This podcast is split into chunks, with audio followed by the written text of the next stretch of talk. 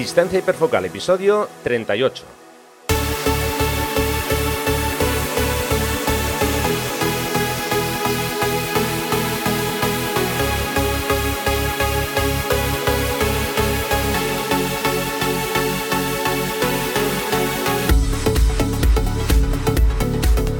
Hola, hola, hola, hola, ¿qué tal? ¿Cómo estamos? Bienvenidos a un nuevo episodio de Distancia Hiperfocal, el podcast de fotografía de paisaje y viajes.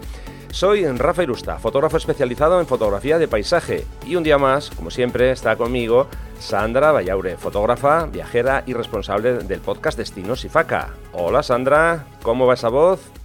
Pues muy bien, ya estoy aquí de vuelta, totalmente recuperada, ya he dejado de ser Manolo, así es que me imagino que ya estaréis eh, contentos de, de volver a escuchar esta, esta voz amiga al otro lado de vuestros auriculares. Claro que sí, claro que sí. Bueno, a ver, hoy os traemos un episodio que os propusimos sobre filtros para fotografía de, de paisaje de costa. Parece que os ha gustado la idea, os, bueno, como que os apetecía, así que hoy vamos a, a hablar sobre, sobre ello. Por supuesto, también vamos a conocer a un nuevo fotógrafo que nos va a traer Sandra un poco más tarde. Y antes de empezar, como siempre, yo os quiero recordar que bueno, las fechas del próximo taller Costa Vizcaya están ahí muy, muy cerca. Voy a impartirlo los días once, doce y trece de octubre. Eh, quiero que recordéis que son plazas limitadas y ahí bueno, pues vamos a poder ensayar todo esto que comentemos sobre filtros y demás, ¿de acuerdo? Si os apetece acompañarme, podéis consultar toda la información en mi página web rafairusta punto com barra talleres.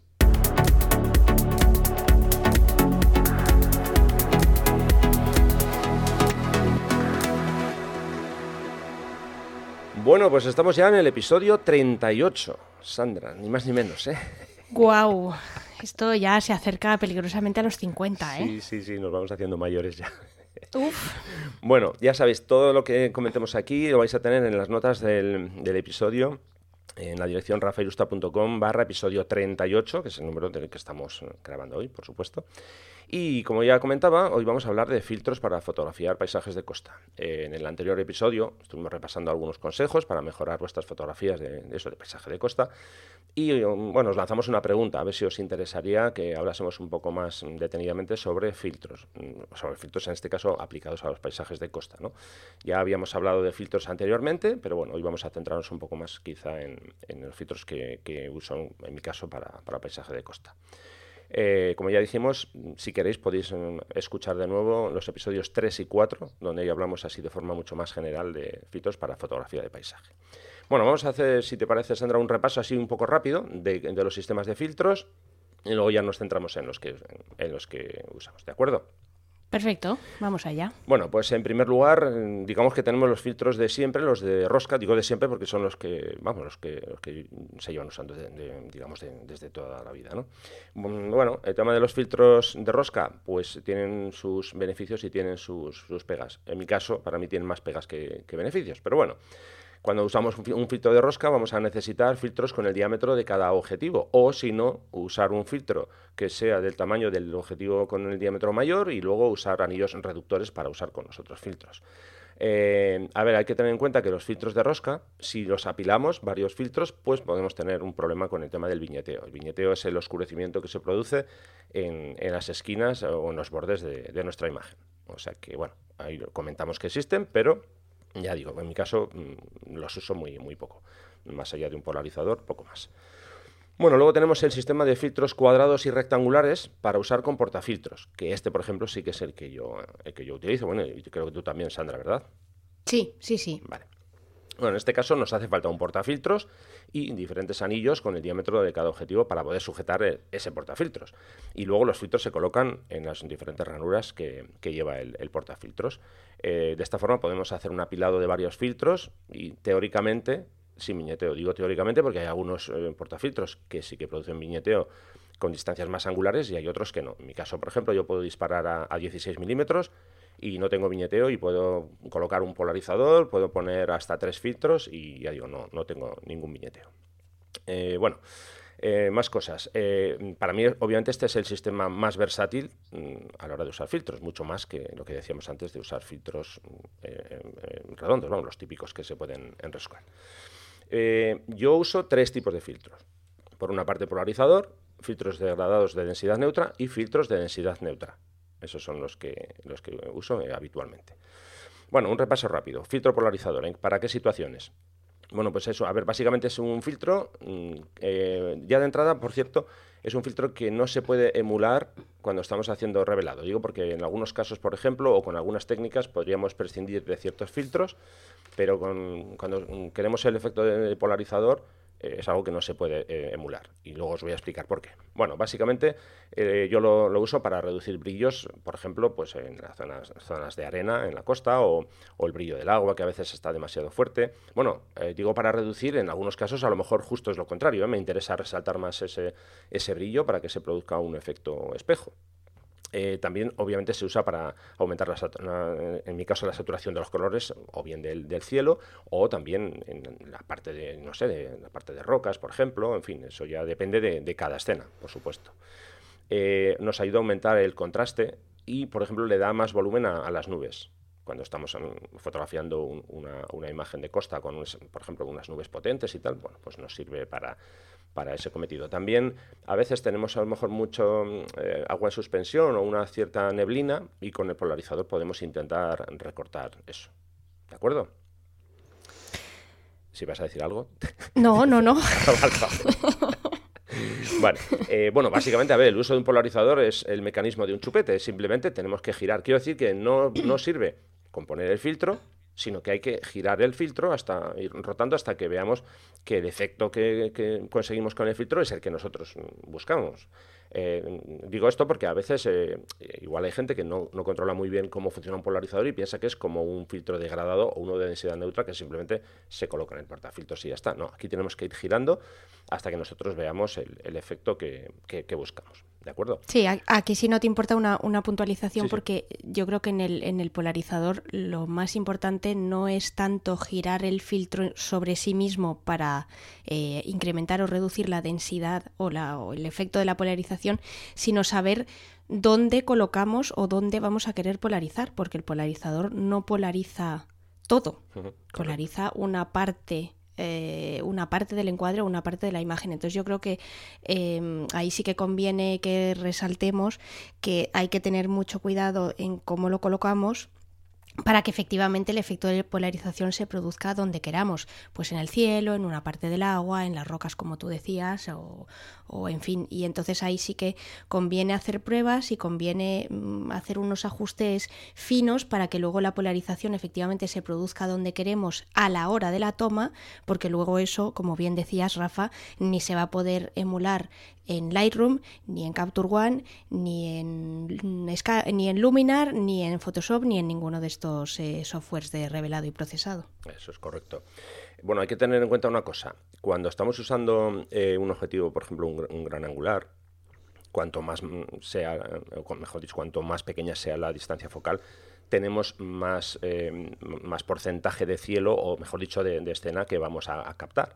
Entonces, eh, eso hay que tenerlo muy en cuenta. ¿Por qué? Porque un, un polarizador no es capaz de polarizar toda la escena. Si, por ejemplo, yo estoy con un dieciséis y estoy haciendo una, una toma con un... Bueno, que digamos que un tercio es eh, tierra, o bueno, me, me da igual, arena, y el, y el resto es, es cielo. Eh, dependiendo de, de en qué posición estoy yo con respecto al sol, porque esto también conviene comentarlo, el, los efectos de más polarización se producen a noventa grados, Eh, con, con, con respecto al sol. Puede darse el caso que tenga oscurecida una parte del cielo, bueno, puede darse el caso, no, va a ser ese caso, y, y el resto no. Claro, ¿qué pasa? Que nuestra foto va a quedar, como digo, oscura por una, imagine, imaginemos por la parte izquierda y más clara por la parte derecha. Luego en el revelado en algunos casos se puede corregir, sí, pero al final siempre es un lío. Entonces, hay, conviene afinar y, bueno, como tenemos la posibilidad de verlo, o bien a través del visor o bien a través de, de la pantalla de la cámara, pues vamos ajustando un, con un poquito de, de, de finura hasta que consigamos el efecto deseado. No obstante, ya digo, si estás usando un, un filtro, o sea, perdón, un objetivo con una focal muy corta, yo a veces incluso lo que hago es quitarlo para que no me produzca esa, ese oscurecimiento, digamos, ex, o sea, excesivo en una parte y en la otra no. Eso ya digo... A ver, no hay una receta que podamos decir, pues mira, coloca el polarizador de esta forma o dale un giro de, de veinticinco grados. No, cada escena es, es cada escena y tienes que hacer las pruebas tú ahí en el, en el lugar en el que estás, en la, en, la, en la localización en la que te encuentras. Sí, es un filtro muy, muy artesanal y, y muy manual. Y creo, si no te importa, Rafa, que, sí. que quizá conviene que expliques de una manera un, un poquito más sencilla, un poquito más profana, el, el tema este de, la, de los noventa grados y cómo incide la, la luz eh, sobre, el, sobre el filtro. Sí, a ver, si tú te pones frente al sol, obviamente, eh, el, el mayor efecto de polarización, como te digo, sería que tú te gires noventa grados hacia la izquierda o noventa grados hacia la derecha. De tal manera que el sol te quede en un lado. En un lateral, eso es. O bien Exacto. Te, o bien te da por la vale. parte izquierda o bien te da por la parte, por la parte derecha. Eso es. Es que no vaya a ser que con lo de los noventa grados se nos líen y se pongan a apuntar la cámara al cielo. No, eso es. Hablamos mirando siempre... Es noventa grados en horizontal, no en vertical. Eso es, sí. Sí, de hecho, bueno, hay una especie de... Una, un truco, bueno, una bobada, que es el truco de la pistola, que tú pones tus... tus o sea, el dedo pulgar y el, y el, y el dedo índice como si estuvieras haciendo una, el gesto de una pistola, lo tumbas y entonces hacia la izquierda o hacia la derecha, ese es el, esos son los noventa grados, vamos. Pero que es un truco un poco tonto, pero bueno, que, que también se, se suele usar. Bueno, estoy aquí yo haciéndolo delante del ordenador con la manita. Qué pena que no tenemos cámaras para verlo. Bueno, a ver, ¿en qué situaciones uso yo el, el polarizador? Porque me consta que hay mucha gente que dice, no, no, para Costa no hace falta el polarizador. Bueno. Hombre, que sí hace falta. Eso, yo Ostras, no te... yo, es mi fil- yo es mi filtro favorito, ¿eh? Por yo eso. Si solo tuviera que llevar un filtro, eh, siempre llevaría el polarizador. Sí. Sí, desde luego yo. Siempre. Yo es el filtro, el, cuando alguien me dice, oye, que quiero empezar en esto de los filtros, ¿cuál es el primero que me tengo que comprar? Pues yo siempre digo, pues un polarizador. Y a partir de hmm. ahí luego ya puedes construir tu, tu kit, ¿no? Eh, por ejemplo, imaginemos que estamos en una zona de costa y está bajando la marea y tenemos la típica, el típico pozo de, de, de agua que se crea y, por ejemplo, imagínate que tiene unas rocas por debajo, ¿no? Bueno, pues eh, con el polarizador podemos hacer que esas rocas o se vean más, porque a veces igual se produce un brillo sobre la superficie, o directamente podemos eliminar esa parte del, del fondo y que se vea solo, digamos, la superficie del agua como si fuera un espejo. Ese, por ejemplo, es un, un uso muy, muy habitual. Yo, vamos, lo uso mucho, mucho, mucho. Estamos hablando ahora en situaciones de costa, porque ya en su momento hablamos de bosque y otras situaciones, pero bueno, como hoy estamos hablando de solo de costa, pues ya digo, esa es una de las, de las situaciones en las, que, en las que me gusta usarlo muchísimo, ¿no? Costa, por ejemplo, de, de Asturias o en la de Vizcaya, que es eso. Hay zonas que quedan como, eh, eso, sumergidas, pero no, no del todo. Bueno, pues podemos descubrir lo que hay debajo en la foto de esa, de esa forma. Entonces... Mm. Eh, bueno, pues ya digo, uno de los usos principales es eso. Luego también, eh, a veces eliminar el brillo que se produce sobre la superficie de arena, pues bueno, también viene bien el, el polarizador para, para esos casos. ¿De acuerdo? Bueno, vamos a seguir y vamos con los filtros degradados. A ver, ¿qué es un filtro de, degradado? Bueno, pues un, bueno, algunos lo llaman graduado porque es como lo traduce en, en Lightroom, pero bueno, las traducciones de Lightroom vamos a dejarlas un poco aparte porque hay alguna barbaridad. Bueno, yo, en mi caso yo lo llamo filtro degradado. Bueno, pues un filtro degradado es un filtro que tiene eh, una parte, vamos a, a, a aplicar la lógica, ¿eh? Es la parte superior más oscura que la parte inferior. De hecho, la parte inferior es completamente transparente. Eh, ¿Para qué usamos un filtro, de, de, en este caso degradado? Bueno, pues para eh, intentar equilibrar la diferencia de luminosidad que tenemos entre el cielo y la tierra. Colocando un filtro hacemos que más o menos eh, esa diferencia desaparezca. Digo, en función del número de pasos que usemos eh, en, en cada filtro para, para cada situación. A ver, esto no significa que tengamos que llevar doscientos cincuenta filtros en la maleta para cada situación, porque tampoco es el caso. Eh, entonces, bueno, vamos, yo os voy a dar un, un poco las, las pautas de cuáles uso yo. Eh, yo uso muchos, que no, vosotros no tenéis que compraros tantos, ¿eh? Pero con un par de filtros o, o quizá tres ya podéis más o menos empezar a, a, a funcionar con ello. Eh, insisto, resumen, un filtro, de, o sea, un filtro degradado tiene la parte superior más oscura y la parte inferior eh, que, que, vamos, es completamente transparente. Bueno, eh, cosas a tener en cuenta dentro de los filtros degradados. Eh, digamos que tiene tres partes. Como ya decía, parte superior, que es la parte oscura, la parte inferior, que es la parte transparente, y hay que tener, digamos, mucha atención a la parte central, que es la parte de la transición, cuando va de más filtrado a menos filtrado.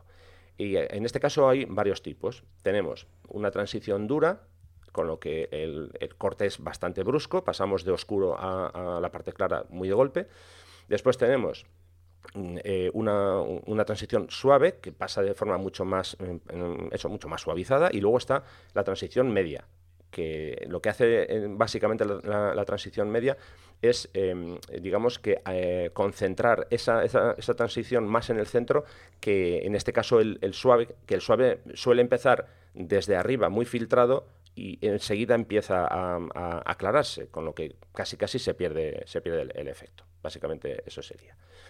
¿En qué caso es uso uno? ¿En qué caso es uso otro? Bueno, si por ejemplo vas a hacer eh, escenas con horizontes rectos que no tengan, son, que sean horizontes bien definidos, que no tengan, eh, por ejemplo, se me ocurre que no haya rocas eh, que corten el horizonte, o que no quieras fotografiar un faro que, que, que podría quedar oscuro por la parte superior, bueno, pues ahí es cuando yo saco el filtro de, de transición dura, porque lo que quiero es, como digo, suavizar la parte superior que tiene más luminosidad con respecto a la, a la inferior. Entonces ahí cojo y uso el, el, el, el transición dura. Bueno, filtro con transición blanda, pues es justo lo contrario. Cuando tenemos horizontes menos definidos, por ejemplo, imaginemos que tenemos eh, una formación rocosa al fondo, eh, claro, si yo meto un filtro duro, es que la parte de arriba me va a quedar prácticamente negra, la parte de, de la roca. Si, por ejemplo, es un filtro de, de tres pasos, claro, eso después habría que retocarlo en el revelado. En esos casos, ¿qué, qué, qué suelo usar? Pues uno de densidad, eh, eh, o sea, en este caso un filtro degradado, perdón, y eh, que sea, por ejemplo, de, de tres pasos, para que esa transición sea más suave. Eh, eso, digamos, que era lo que yo venía usando desde, desde siempre, pero desde hace ya un año, un, dos años más o menos, bueno, aparecieron los de transición media, eh, que a mí son personalmente los que más me gustan. ¿Por qué? Porque es, son, los veo más polivalentes, para cubrir, eh, digamos, todas las situaciones. Juega un poco eh, a cubrir las, las situaciones del horizonte limpio o del horizonte que está cortado con diferentes elementos. Si yo tuviera que empezar desde cero, el primero que me compraría sería un filtro, en este caso, de transición media. Dejaría el, de, o sea, el filtro de transición dura o el de transición eh, suave para, ya digamos, un avance posterior, un, un complemento a ese medio que sería el primero que yo, que yo me compraría. ¿Se te ocurre alguna pregunta? Sí, ¿qué pasa con el, con el inverso? Eh, sí, sí, no, era, era por hablar de estos y ya pasamos ah, a... Ah, es vale, que... vale. No, quizá yo sobre estos lo que, eh, lo que diría es que al final los, los filtros de transición dura, hombre, tú tienes muchísima más experiencia que yo con esto. De hecho, yo no tengo filtros de transición dura porque me parece que son tan específicos para situaciones tan concretas Que, que yo creo que al final con un filtro de transición media o con un filtro de transición suave es muy difícil que no logres salvar la papeleta. Mm, verás, no vas a tener el, no vas a tener la precisión que vas a tener con un filtro eh, duro en caso de que tengas un horizonte, pues eso, completamente limpio y completamente recto.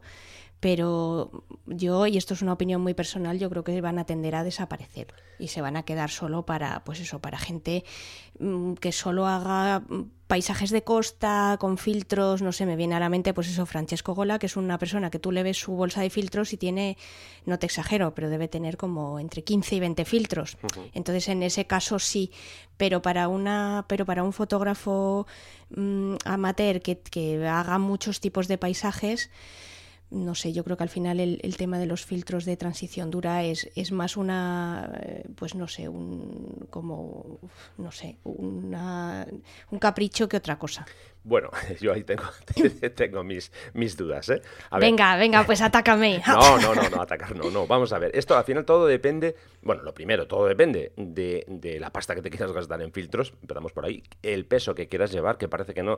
Yo en mi caso uso filtros de cristal y son todos... Eh, bastante pesados. O sea, mi bolsa de filtros pesa, en fin, un quintal. Bueno, entonces, a ver, eh, si yo, por ejemplo, quiero llevar muy terminada la foto de, en el campo, en este caso en, en, en la costa, eh, claro, yo uso toda esa colección de, de filtros que tengo. Por ejemplo, yo... Eh, hay, hay, ¿Cuántos eh, tienes? Pues así, grosso modo. De memoria, a ver, yo tengo una bolsa que caben nueve y tengo dos en cada compartimento, o sea que pues serán unos dieciocho, más o menos. Mm, vale. Bueno, de, luego creo que de todas formas, me parece que al final creo que tengo una, una, una especie de lista y, y luego, luego te, lo, te lo comento. Bueno, como te decía, eh, por ejemplo, yo he llegado a usar un filtro de transición dura de tres pasos y además uno de transición suave de dos pasos para la misma foto. Uh-huh. Que ya sé que no es lo normal, claro que no, porque son fotos puntuales, ¿no? Pero, eh, a ver, eh, por supuesto, si, eh, yo insisto, si vas a empezar con esto de los filtros, si no quieres eh, gastarte mucho, cómprate un, un polarizador y cómprate un filtro de, de transición media de tres pasos. Ese es mi consejo. A partir de ahí, claro, es que puedes ir construyendo, o sea, o sea, vamos, que te puedes construir un kit pues en la, en la medida de, de, de las posibilidades que quieras. Eh, nos quedaba el, el, el inverso que tú, que tú me has comentado. Este sí que es un filtro muy, pero que muy específico, para situaciones muy concretas. Eh, yo este sería el último que me compraría. Eh, pero hablo de mí, eh, a nivel personal. A ver, ¿para qué caso se usa esto? Bueno, el inverso es como, como si fuera un filtro de, degradado normal, pero, ya lo dice la palabra, está puesto al revés. Al revés significa que tenemos la zona de más filtrado, la más oscura, en la parte central. Y va disminuyendo hacia arriba. Y hacia abajo prácticamente está, como, como ya comentábamos antes, completamente, eh, eh, eh, digamos, transparente. ¿En qué situaciones se usa? Bueno, si yo estoy haciendo un amanecer y está saliendo el sol por, el, por, por, por la zona del horizonte, claro, eh, en esa escena la mayor parte de, de, la mayor carga de luminosidad la tengo en el centro de la, de la imagen. No la tengo ni arriba ni abajo, no, no, está en el centro. Entonces yo quiero un filtro que me oscurezca esa zona con respecto al, al resto. Que, que pueda intentar eh, hacer un, un equilibrio de las luces empezando desde el centro. Entonces, ya digo, el inverso se usa en esos casos. A ver, antes de que nadie tenga la duda, porque muchos muchas veces me preguntan, bueno, pues por esa regla de tres, si yo cojo uno, uno que tenga de tres pasos, lo giro, lo introduzco al revés, ya tengo un filtro inverso. No. No, ¿por qué? Porque en un filtro normal, si tú usas la parte de arriba que está completamente filtrada, claro, es que ahí hay un, un golpe muy brusco, no hay un suavizado que vaya, eh, en, porque, eh, insisto, el filtro inverso tiene eh, de la mitad hacia arriba que va, se va suavizando, pero también tiene un poquito de la mitad hacia abajo. No sé si gráficamente lo eh, eh, consigo tra- transmitir esto, pero vamos. En resumen, no puedes usar un filtro de transición dura o, o incluso media al revés, porque no sirve para, para este caso. ¿De acuerdo? No, no eh, tienen el, el reparto del, de la parte opaca, la tienen completamente diferente. Está, eh, como tú bien es. has dicho, en el centro del cristal, entonces es, es imposible que un, que un degradado normal sirva como inverso. Es eso, imposible. Eso es. Entonces, como, como digo, para, para dejarlo claro, filtro inverso se usa, bueno, yo he dicho el amanecer, pero vale también para el atardecer, ¿eh? Eh, siempre, siempre que tengamos una situación de mucha luminosidad en la parte central, usamos un inverso. Eh, digo cuando está eh, bajando el sol, que bueno, el sol llega un momento que ya baja por, mm, se esconde por el horizonte, o al revés, antes de salir, ahí todavía tenemos esa carga de, de luz que se puede usar, no, no tiene por qué estar el sol, de hecho, ¿de acuerdo? Bueno, pues ese, ese formaría parte de los degradados, pero es un poco especial, el filtro inverso, como digo. Eh, bueno, por resumir un poco el asunto de los degradados. Insisto, yo recomiendo uno de transición media de tres pasos para empezar, y a partir de ahí hay más cosas, más decisiones que se pueden tomar, pero eso sería mi, mi punto de partida. Bueno, si te parece, vamos ya con los filtros de densidad neutra, porque no, al final nos estamos enrollando. Bueno, ¿qué es un filtro de densidad neutra? Bueno, pues es un filtro, generalmente de formato cuadrado. Eh, eh, ahora digo cuadrado porque ya hemos dejado de lado los filtros de rosca, ¿eh? Estamos centrándonos solo en el sistema de, de, de portafiltros. Filtros de formato cuadrado que están oscurecidos en toda su superficie. Y en función de, de, de cuántos pasos tengamos, bueno, pues podemos eh, conseguir eh, bajar el, el tiempo de exposición, o alargar, mejor dicho, el tiempo de exposición de nuestras tomas. Bueno, pues el tiempo, dependiendo de cada caso, el tiempo neces- necesario. Hay filtros de, de muchos pasos. Yo os voy a contar los que yo tengo y los que yo uso. Además, os voy a poner un ejemplo muy, muy, muy claro. A ver, eh, filtro de tres pasos, filtro de seis pasos y filtro de diez pasos. Digamos que esto era el trío mmm, que, que, bueno, era o, o sigue siendo el trío que más se utiliza, ¿no? Un filtro de tres pasos cuando eh, esta es una situación con muy, muy, o sea, con muy poca luz, o bien antes del amanecer o después de, de, de, del atardecer. Uno de seis pasos, que sería el que yo uso en, en punto justo intermedio, bueno, mejor dicho, cuando está cuando estoy en pleno amanecer o en pleno eh, atardecer, para que no se alargue demasiado el tiempo de exposición. De hecho, yo con el de seis pasos intento buscar eh, un, un tiempo de unos treinta segundos, para no tener que pasar al modo bulb, andar haciendo cálculos Y, y bueno, y aparte, claro, que hay que tener en cuenta una cosa. Cuando hacemos un amanecer o un atardecer, hablamos siempre aquí en la península, no, no hablamos de otros, otras eh, latitudes en, en la Tierra. Hay que tener en cuenta que nuestro amanecer y nuestro atardecer puede, puede durar diez, quince minutos. Bueno, ya quince minutos sería un lujo con buena luz. Eso te iba a decir, que eso ya es... Da, da mucho tiempo de pensar. Por eso, por eso. O sea, como mucho suele ser eso, ya te digo, lo normal, diez minutos y, y a veces ni, ni, o sea, ni eso siquiera. Entonces, claro, si yo pongo un filtro en el que voy a estar esperando cuatro minutos para que, para que termine la toma, claro, eh, voy a hacer dos, dos tomas solamente. Entonces yo, como digo, uso el de seis pasos, que busco esos treinta segundos, veinticinco, treinta, y puedo hacer más, más tomas. Y luego, como digo, el de diez pasos, yo a, en amanecer y atardecer no lo uso nunca, porque, claro, como digo, consumiría muchísimo tiempo. Y entonces, eh, ese, bueno, iba a decir que yo lo uso eh, en, en los, las horas medias del día. Es un poco mentira, porque yo es que yo no suelo hacer fotos a esa hora. Pero bueno, sería el uso lógico, ¿no? Pues fotos a las doce de mediodía, por ejemplo, que tienes mucha luminosidad y, bueno, pues con el filtro de diez pasos puedes conseguir efecto seda y demás. Bueno, como digo, los habituales filtros de tres pasos, de seis pasos y de diez pasos. Pero yo introdu- he introducido en mi bolsa uno nuevo, que es el de ocho pasos. Y voy a, expli- voy a explicar por qué. Vamos a ver, un ejemplo. Vamos a imaginar que yo tengo una escena y eh, hago una foto de prueba sin filtros. Y me da medio segundo. Vale, a partir de ahí yo voy a, a usar una calculadora de exposición. En PhotoPills podemos, podemos usar, por ejemplo, porque tenemos una. Y digo, a ver, si yo con una toma sin filtro de medio segundo le aplico un filtro de, de tres pasos, el tiempo de exposición va a ser de cuatro segundos. Vale, bien, correcto. Si pongo un filtro de seis pasos, esos medio segundo, o sea, ese, ese medio segundo pasa a ser treinta y dos segundos. Está cerca de los treinta segundos que yo decía. Bien. Me, mm, dejo el de ocho, que vuelvo después, y me voy al de diez pasos, ¿eh? Si yo con medio segundo pongo un filtro de diez pasos, voy a tener que esperar ocho minutos y treinta y dos segundos. Con lo que, ya digo, a mí se me va en una tarde, o sea, en un amanecer o un atardecer, es que solamente haría una foto. Pero ¿qué pasa si introduzco el de ocho pasos? Que el tiempo de exposición pasa a ser, eh, insisto, eh, con la foto de prueba de medio segundo, pasa a ser de dos minutos y ocho segundos.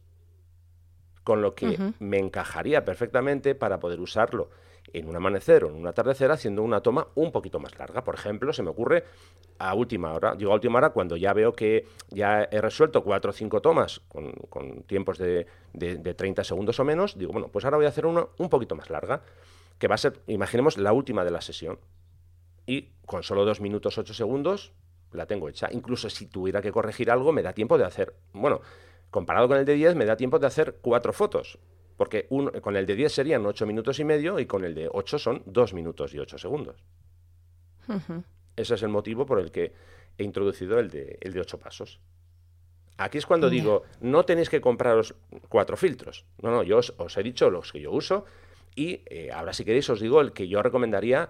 Eh, a ver, se, todo esto va siempre en función de lo que, del interés que tú tengas con los filtros. Si me dices, quiero empezar con uno, pues yo te diría que te compres uno de seis pasos, porque para mí es el más polivalente de todos. Porque incluso si tú tienes uno de seis pasos, pero no quieres aplicar los seis pasos, bueno, pues mm, si tú subes un poquito liso, con un, un paso que subas el liso, ya no tienes uno de seis, tienes uno de cinco. Si subes dos pasos, tienes uno de cuatro. ¿De acuerdo? Es que eso era, eso era lo que te iba a preguntar, que ¿por qué te has comprado el de ocho si podías haber usado el de seis más el de tres y haber subido el, el ISO un paso y claro, te hacía uno de ocho? Ya sé que es por no poner tanto cristal delante claro, del objetivo, claro. pero... Es que, a, a, a ver, tú piensas que cuanto más cristal, y, ojo, y entre cristal y cristal al final hay siempre una, una capa de, de, de aire que, sí. que eso tam, la luz tiene que pasar también por ahí, entonces al final eh, es una cuestión de, de comodidad. Eh, eh, yeah. De hecho hay gente que, por ejemplo, se compra uno de que tres. Tenías el capricho de gastarte sí, la sí. pasta y ya está, o sea, venga, reconócelo. No, no, a ver, yo, yo es que como, como soy muy, muy, muy friki con esto de los filtros, pues la verdad es que, es que van, van por ahí los tiros. Pero bueno, eso hubiera podido ser una solución, ¿no? Sí, sí, claro, claro. O sea, no, que... no, no perfecta, o sea, tiene sus, sus pequeños inconvenientes porque puede surgir algún problema de nitidez, pero mm. en un momento dado puede ser una opción, ¿no? Para una persona que esté en el campo y que no tenga... Una sí. bolsa con veinte filtros. Es que, a ver, de hecho, por ejemplo, si alguien me dice, es que igual me compro uno de tres, uno de seis y uno de diez, yo le diría, quita el de, el de diez, cómprate el de tres y el de seis y los pones juntos y tienes uno de nueve. que no es uno de diez, pero, hombre, se le acerca mucho. Hmm. Ahora las, las empresas que venden filtros se van a acordar de mí un rato, pero bueno, es que es así. Es que al final, es, es, no sé, ya digo. Eh, a ver, esto es, esto es un poco también como cuando hablábamos de, de usar un, un tele, con, o sea, un, un, un teleobjetivo, con un, un multiplicador, con un dos equis o con un uno cuatro. A ver, si yo me compro un setenta doscientos y un dos equis para tener un ciento cuarenta cuatrocientos y voy a disparar siempre a cuatrocientos, muy mal. Pero si tienes un setenta doscientos y un dos equis para puntualmente disparar a cuatrocientos, fenomenal. Pero si tú vas a disparar siempre a cuatrocientos, hombre, cómprate un cuatrocientos. Ya sé que es más caro, todo lo que tú quieras, pero al final, si buscas la mejor calidad y demás, pues te hace falta eh, esa focal. Con el tema de filtros, a ver, si tú vas a estar usando el de seis y el de tres de forma continuada, hombre, pues, joder, pues ahorra y cómprate uno de diez. Pero para empezar, sobre todo, y para no tener que... Eh, porque, a ver, no sé, es, esto es como todo. Yo es que, a ver, yo fotos con el de diez pasos, es que no sé si tengo, no sé, cuatro o cinco en mi portfolio. A lo mejor ni siquiera llegan. Entonces, ya digo, eso va un poco también en, en el estilo que, que cada uno tiene, ¿no? A la hora de... o, o en el, los efectos que busca en, su, en sus fotos. Ya digo, yo es que como no hago fotos a las doce del mediodía, pues no, no, no uso el de diez. Es que es, que es así. O, ojo, que, que se pueden hacer fotos por la mañana y por la tarde con el de diez, ¿eh? Que, insisto. Lo que pasa es que yo prefiero ese tiempo de, de espera de ocho minutos, el ejemplo que ponía, de ocho minutos y medio, en vez de hacer una foto, bueno, pues yo prefiero hacer más fotos con un filtro de, de, de eso, que me dé treinta segundos, porque puedo modificar encuadres. Hombre, si voy a hacer la misma foto y el mismo encuadre todo el rato, pues entonces, bueno, pues si dices, mira, hago con... con el de diez y ya está. Pero ya digo, todo esto al final son decisiones que van en función del estilo que tiene, que tiene cada uno. Claro, claro, claro. Eso, básicamente eso es el, el, el resumen. ¿De acuerdo? Venga, seguimos. Bueno, y nada, ya para, para finalizar con esto, eh, eh, ya el otro día hablábamos un poco del tema de la... De la eh, bueno, cuando vamos a la costa, de la eh, protección contra el agua en suspensión. Cuando usamos filtros, muchas veces eh, pasa, ¿no? Que tú estás en zona de costa, están rompiendo las olas, y aunque muchas veces tú igual no te das cuenta, claro, ahí se, se crea como unas cortinas de, de agua, agua con sal, y eso se, se acaba pegando en, en los filtros. Y eh, si no estás muy atento, puede pasar que cuando llegues a casa tengas unas hermosas líneas, por, unos chorretones, vamos, por, por el filtro. Entonces, ahí hay que andar con mucho cuidado y siempre estar atentos. ¿Qué pasa? Que si vas con una bayeta, eh, es una solución a medias. ¿Por qué digo esto? Porque lo que sueles hacer es, eh, bueno, pues eh, eh, cogemos el paño, limpiamos y hacemos un maravilloso refregoteo de agua con sal por todo el filtro. Entonces, ¿qué recomiendo? Pues una de dos, o te llevas una botella de agua, mojas un trapo solo con agua dulce y, y lo limpias, o si no, ahí ya sabes, estas toallitas típicas para, sí. para limpiar gafas y objetivos y demás. Eh, bueno, yo siempre llevo alguna en la, en la mochila por si acaso. Porque, a ver, yo normalmente los filtros los limpio en casa, pero ya digo, estás allí, eh, hay un salpicón, te cae en el objetivo, pues bueno, pues mejor recurrir a ese, a ese remedio que, que no, que no, eso, que no sacar las, las, las fotos con los chorretones. Y digo lo de los chorretones por experiencia propia, que, que he tenido, sí, no, no, sí, sí, es muy habitual. Algunas fotos así, o sea que básicamente, bueno, pues eso. Eh, ese, eso, ese eso cuando no hay, eso cuando no hay lluvia ya de por sí o viento, que eso también. Es, eso es. Sí. Que también eso ayuda a que los, los filtros sean un auténtico imán para cualquier, cualquier gotita de agua o cualquier motita de, de, de porquería que pueda haber por ahí. Y eso, eso se, se queda ahí, se queda ahí impregnado en el filtro y, y muchas veces no te das cuenta hasta que no llegas a casa y haces un aumento del cien por ciento y dices ¡ah! Eso es. Y todas las fotos ahí con el con la puñetera manchita. Eso es, vamos, algo obligatorio, hay que vigilar. Cuando, hombre, si, ya digo, si estás en un día tranquilo, no, no tienes que estar todo el rato mirando el filtro. Pero si estás cerca, muy cerca del agua donde salpica y tal, revisa de vez en cuando porque eso te puedes encontrar con, con una gota en, en, en, el, vamos, en el filtro que al final pasa a ser la, la gota en, en la foto, claro, por supuesto. Hmm. Otra, otra cosa que me que, mm, quería destacar, no sé si lo tenías tú pensado, pero bueno, yo lo digo y si ya lo tenías pensado, pues ya está dicho. eh, es el tema de manipular los filtros una vez que ya tenemos la cámara colocada en el trípode, eh, etcétera. Hmm. Eh, yo recomiendo en la medida de lo posible, sé que siempre lo decimos en el, en el podcast, pero en este caso también, estamos hablando caso de que vamos a hacer fotos en el atardecer o en el amanecer, con lo cual disponemos de muy poquito tiempo para, para pensar, para manipular, para hacer cálculos, etcétera. Entonces, eh, también yo recomiendo, sobre todo a aquellas personas que no estéis acostumbrados a, a usar filtros y que no tengáis esa habilidad un poco de colocar el portafiltros, eh, digamos que insertar los, los filtros de hoja, quitarlos, girar el polarizador, etcétera, que sobre todo en el caso de atardeceres, que tenéis mucho más tiempo durante la hora dorada o antes, de hacer pruebas, aunque el encuadre sea una, una birria y no vaya a ser vuestro encuadre definitivo, pero sí que hagáis pruebas de meter, quitar, poner, eh, ir cambiando, limpiando filtros, etcétera, para que vayáis cogiendo un poquito de soltura y un poquito de habilidad, porque pensad que vais a estar en un terreno rocoso, irregular. Seguramente en muchos casos el trípode va a estar, eh, si queréis eh, incluir en el, en el encuadre algo interesante en el primer plano, como pueda ser una roca, unas texturas, unas flores, etcétera, va a estar muy bajo con respecto al nivel del suelo, con lo cual vais a estar vais a tener que estar muchas veces en cuclillas o sentados en el suelo. Estamos hablando de un terreno resbaloso. Eh, puede que haga frío o viento, con lo cual os tendréis que quitar guantes y, y volver a poner. Es decir, que vais a tener una serie de elementos en contra eh, que os van a hacer que seáis especialmente torpes. Y estamos hablando de que un filtro de estos pues cuesta un dinero y es cristal, y en el momento en el que se cae pues hace catacroc y se acabó.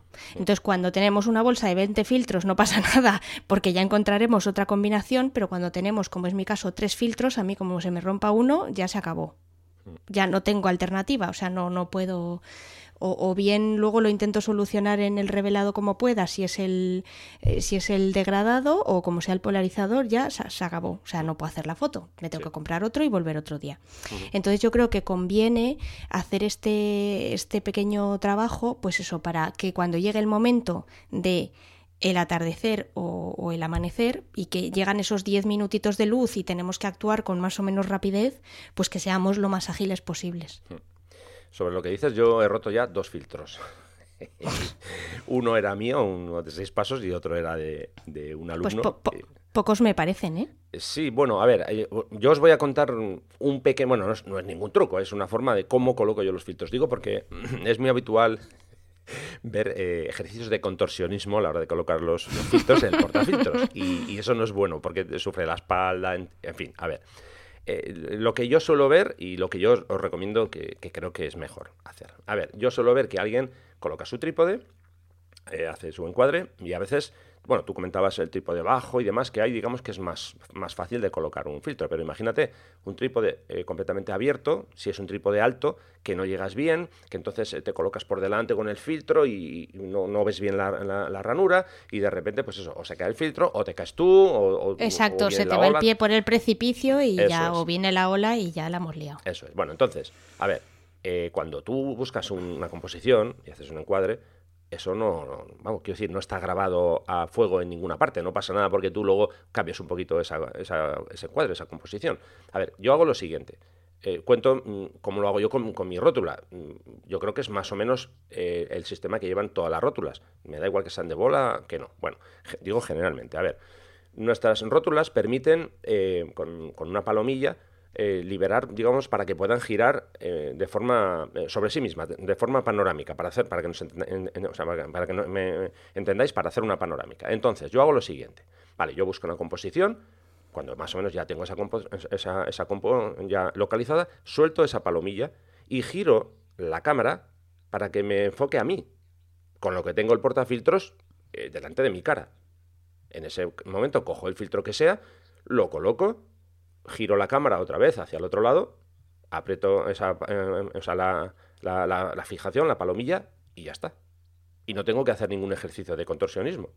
Yo en mi caso, yo llevo los filtros en una bolsita colgada del, del trípode, mirando hacia mí, como digo. Entonces, repito, suelto esa palomilla, giro la cámara hacia mí, coloco el, el filtro, giro hacia el otro lado, fijo la, el, esa, esa posición para que no gire más, y ya está. Algo tan sencillo como eso.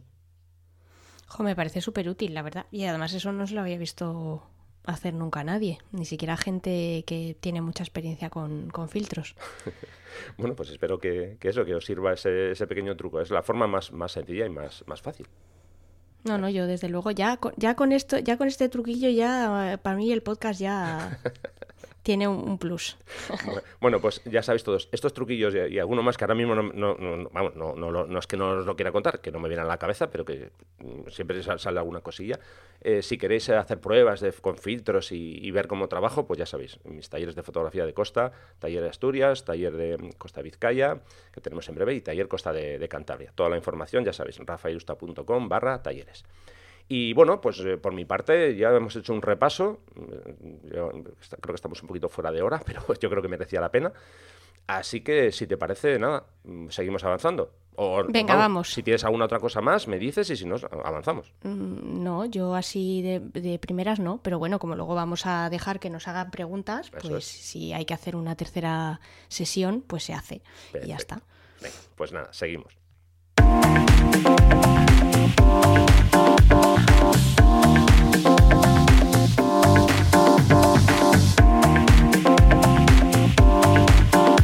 En Distancia Hiperfocal hablamos de viajes con Sandra Vallaure.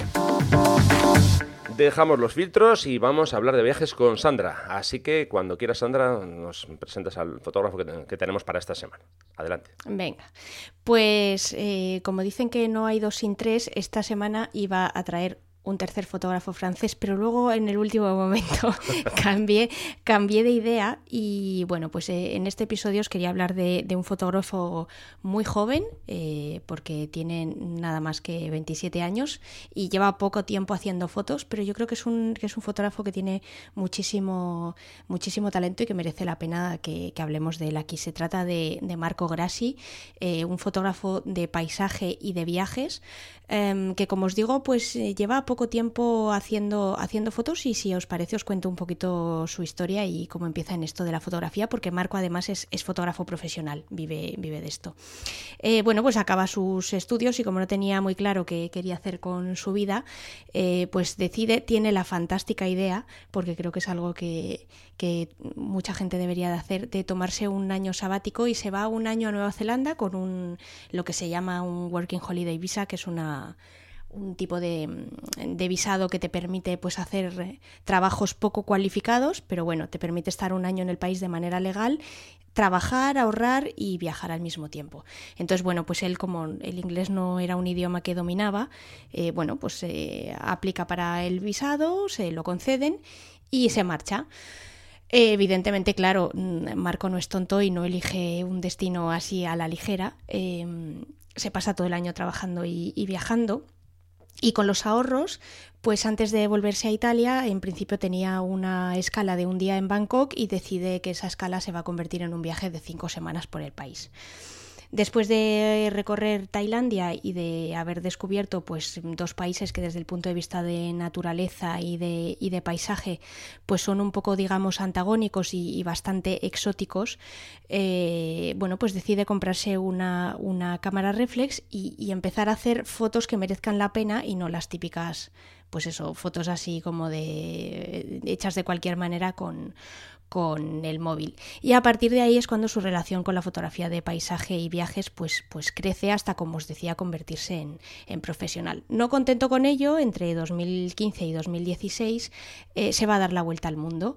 Eh, recorre varios, eh, varios lugares del, del planeta y sobre todo pues pasa un cierto tiempo en el, en el sudeste asiático y eso le permite mmm, bueno, pues no solo entrenarse y entrenar su ojo fotográfico, sino hacer cosas tan interesantes como un, un reportaje sobre un pueblo chino que se llama Larungar. Os voy a dejar el, en las notas del, del programa el enlace a, en concreto a esa galería, aparte de, por supuesto, a sus redes sociales, su página web, etcétera, para que veáis un poco las, las fotos que saco en, en esta localidad que está situada en, pues en las profundidades de, de China y que resulta que es un tesoro histórico de la, de la cultura tibetana. ¿Y por qué? Pues porque básicamente es el mayor enclave budista del mundo. Y como ya os podéis imaginar, pues es un lugar muy controvertido, puesto que las autoridades chinas, pues poco más que si, si lo pueden eliminar pulsando un botón, estarían totalmente encantados. Eh, hace tres años que las autoridades pues prohibieron cualquier acceso a a turistas, y de hecho están empezando a, a expulsar a, a parte de los, eh, de los diez mil habitantes que, que, que tiene esta, esta localidad, que fundamentalmente son, son monjes y, y mujeres eh, también eh, religiosas budistas. Y bueno, pues eh, para expulsarlos pues no hay nada más fácil que llego con un bulldozer, derribo una serie de casas y búscate la vida. Así se las gasta el, el gobierno chino. Entonces, bueno, pues Marco tuvo la suerte de poder ir antes de que todo esto ocurriera, y bueno, pues tiene un reportaje precioso documentando pues eh, cómo es este lugar y la, digamos que no solo su orografía, sino también el, el, el cómo está eh, pues eso, colgado de, de la montaña el, el pueblo, y la verdad es que las, las fotos merecen mucho la pena, y sobre todo porque es algo Eh, muy inhabitual en la foto de, de Marco. Eh, hoy en día pues ya os podéis imaginar que dedicándose profesionalmente pues dedica su tiempo a, a viajar y a fotografiar el, el mundo, pero normalmente no se centra en, eh, en, en destinos urbanos. Eh, ya os he dicho que es un fotógrafo de, de viajes y de naturaleza, y es, eh, es una persona pues que, que tiene en, en su corazón sobre todo los Dolomitas, eh, la Patagonia, ya sea argentina y, y chilena, y las Islas Feroe. Es un, es un fotógrafo que ha sabido captar tanto, bueno, los tres, con, yo creo que con una mirada muy especial, eh, y sobre todo, bueno, en las Islas Feroe es sorprendente, pero digamos que no estamos acostumbrados a ver ese tipo de fotos.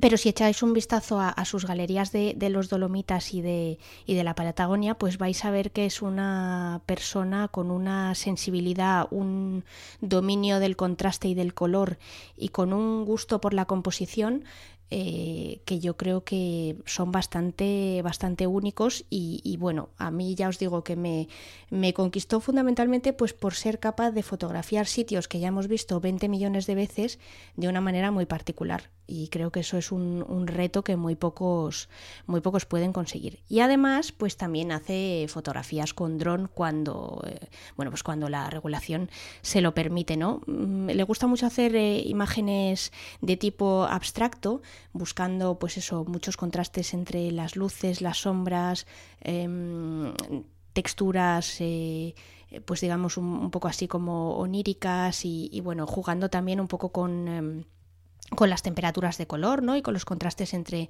eh, colores fríos y colores cálidos.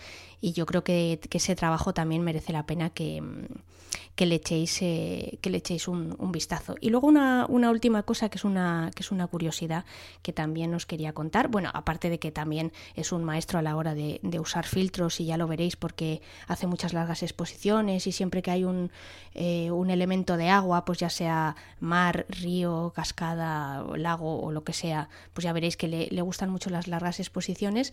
Eh, Marco también es un gran precursor de uno de los eh, consejos que siempre da Rafa en, en sus episodios, y es que muchas de sus fotos de paisaje están hechas con, con un teleobjetivo, con lo cual, bueno, pues vais a ver que es, una, eh, que es un fotógrafo al que le gusta mucho aislar detalles dentro del, del paisaje, y yo creo que, bueno, que los resultados hablan por sí mismos, y que, bueno, pues podéis ver que, por desgracia, puede que el teleobjetivo sea algo que también tengáis que cargar en la mochila si, si queréis hacer eh, fotos pues un poquito más originales y que vayan un paso más allá.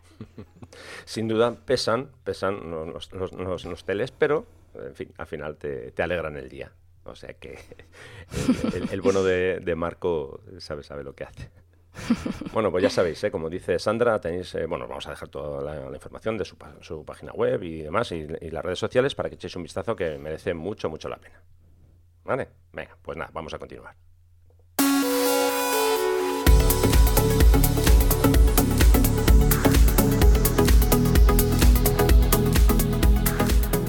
Bueno, Sandra, pues a mí se me ha pasado el tiempo volando, volando, pero volando, ¿eh? Y a mí, y eso que nos hemos pasado un poco de, de la raya, pero, sí. pero bueno. Ya, creo que el tema, pues eso, me, se lo merecía, se lo merecía. Sí, Así que, sí, nada, sí. Cuando quieras vamos a ir ya con, con la despedida. Eh, por supuesto, antes de nada, eh, antes de que hables tú, quiero dar yo las gracias una vez más a toda la gente que, que nos seguís, eh, las descargas, en fin. Eh, estamos muy cerca, muy cerca de las cien mil descargas. A mí me parece todavía un poco increíble, esto, estos números marean un poco, pero bueno, en fin, que, que muchísimas gracias una vez más por el apoyo que, que nos dais, por seguirnos en eh, eso cada quince días, eh, en fin, para, por comentar, por darnos eh, feedback, que es algo que nos viene genial Nos gusta mucho que nos comentéis cosas, lo que os gusta y, y también lo que no. Así que nada, ahora ya te dejo, te dejo espacio a ti, Sandra. Lo que no sabes es que yo he contratado a un programador para que hiciera un bot y yo desde mi ordenador todas las noches me descargo los episodios en continuación. Ah, algo era ello. ¿Algo era ello? Entonces las cifras están un poco, están un poco tergiversadas. Sí, sí, sí. Eh, pero bueno, más allá de esta tontería, eh, que es una de mis múltiples tonterías que suelo decir a lo largo de este, de este podcast, eh, nada, daros las gracias una vez más, eh, como siempre, por, por estar ahí y por, por escucharnos, digamos tonterías o no. Ya sabéis que, bueno, pues que siempre en cada capítulo dejamos, eh, Rafa escribe un, un post en su blog con todas las notas de, de lo que hemos estado mencionando a lo largo del programa, y ahí a través de la sección de comentarios pues nos podéis hacer sugerencias, preguntas o lo que os apetezca. Eso por el lado del blog, y por el lado de las redes sociales pues podéis poneros en contacto con Rafa a través de Instagram, eh, citando su usuario, que es Rafa Irusta.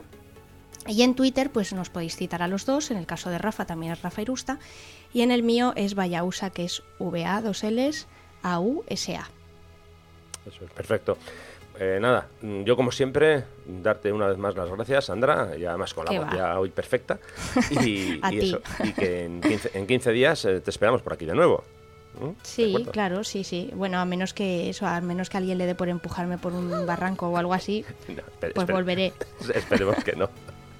Pues nada, lo dicho, muchísimas gracias, un abrazo y en quince días, eh, eso, eh, esperamos tenerte por aquí de nuevo, ¿vale? Un beso. Venga, un besito. Bueno, y nada, y a vosotros, eh, como siempre os digo, un último recordatorio, eh, taller Costa de Vizcaya los días once, doce y trece de octubre, para que podáis llevar a cabo todos estos consejos que, que, que estamos dando aquí, para que pod- podáis usar filtros y demás, y para que podáis preguntarme todo lo que, lo que os apetezca. Eh, rafairusta punto com barra talleres, ahí lo vais a tener todo. Muchísimas gracias y hasta el próximo episodio de Distancia Hiperfocal, que como digo será en quince días.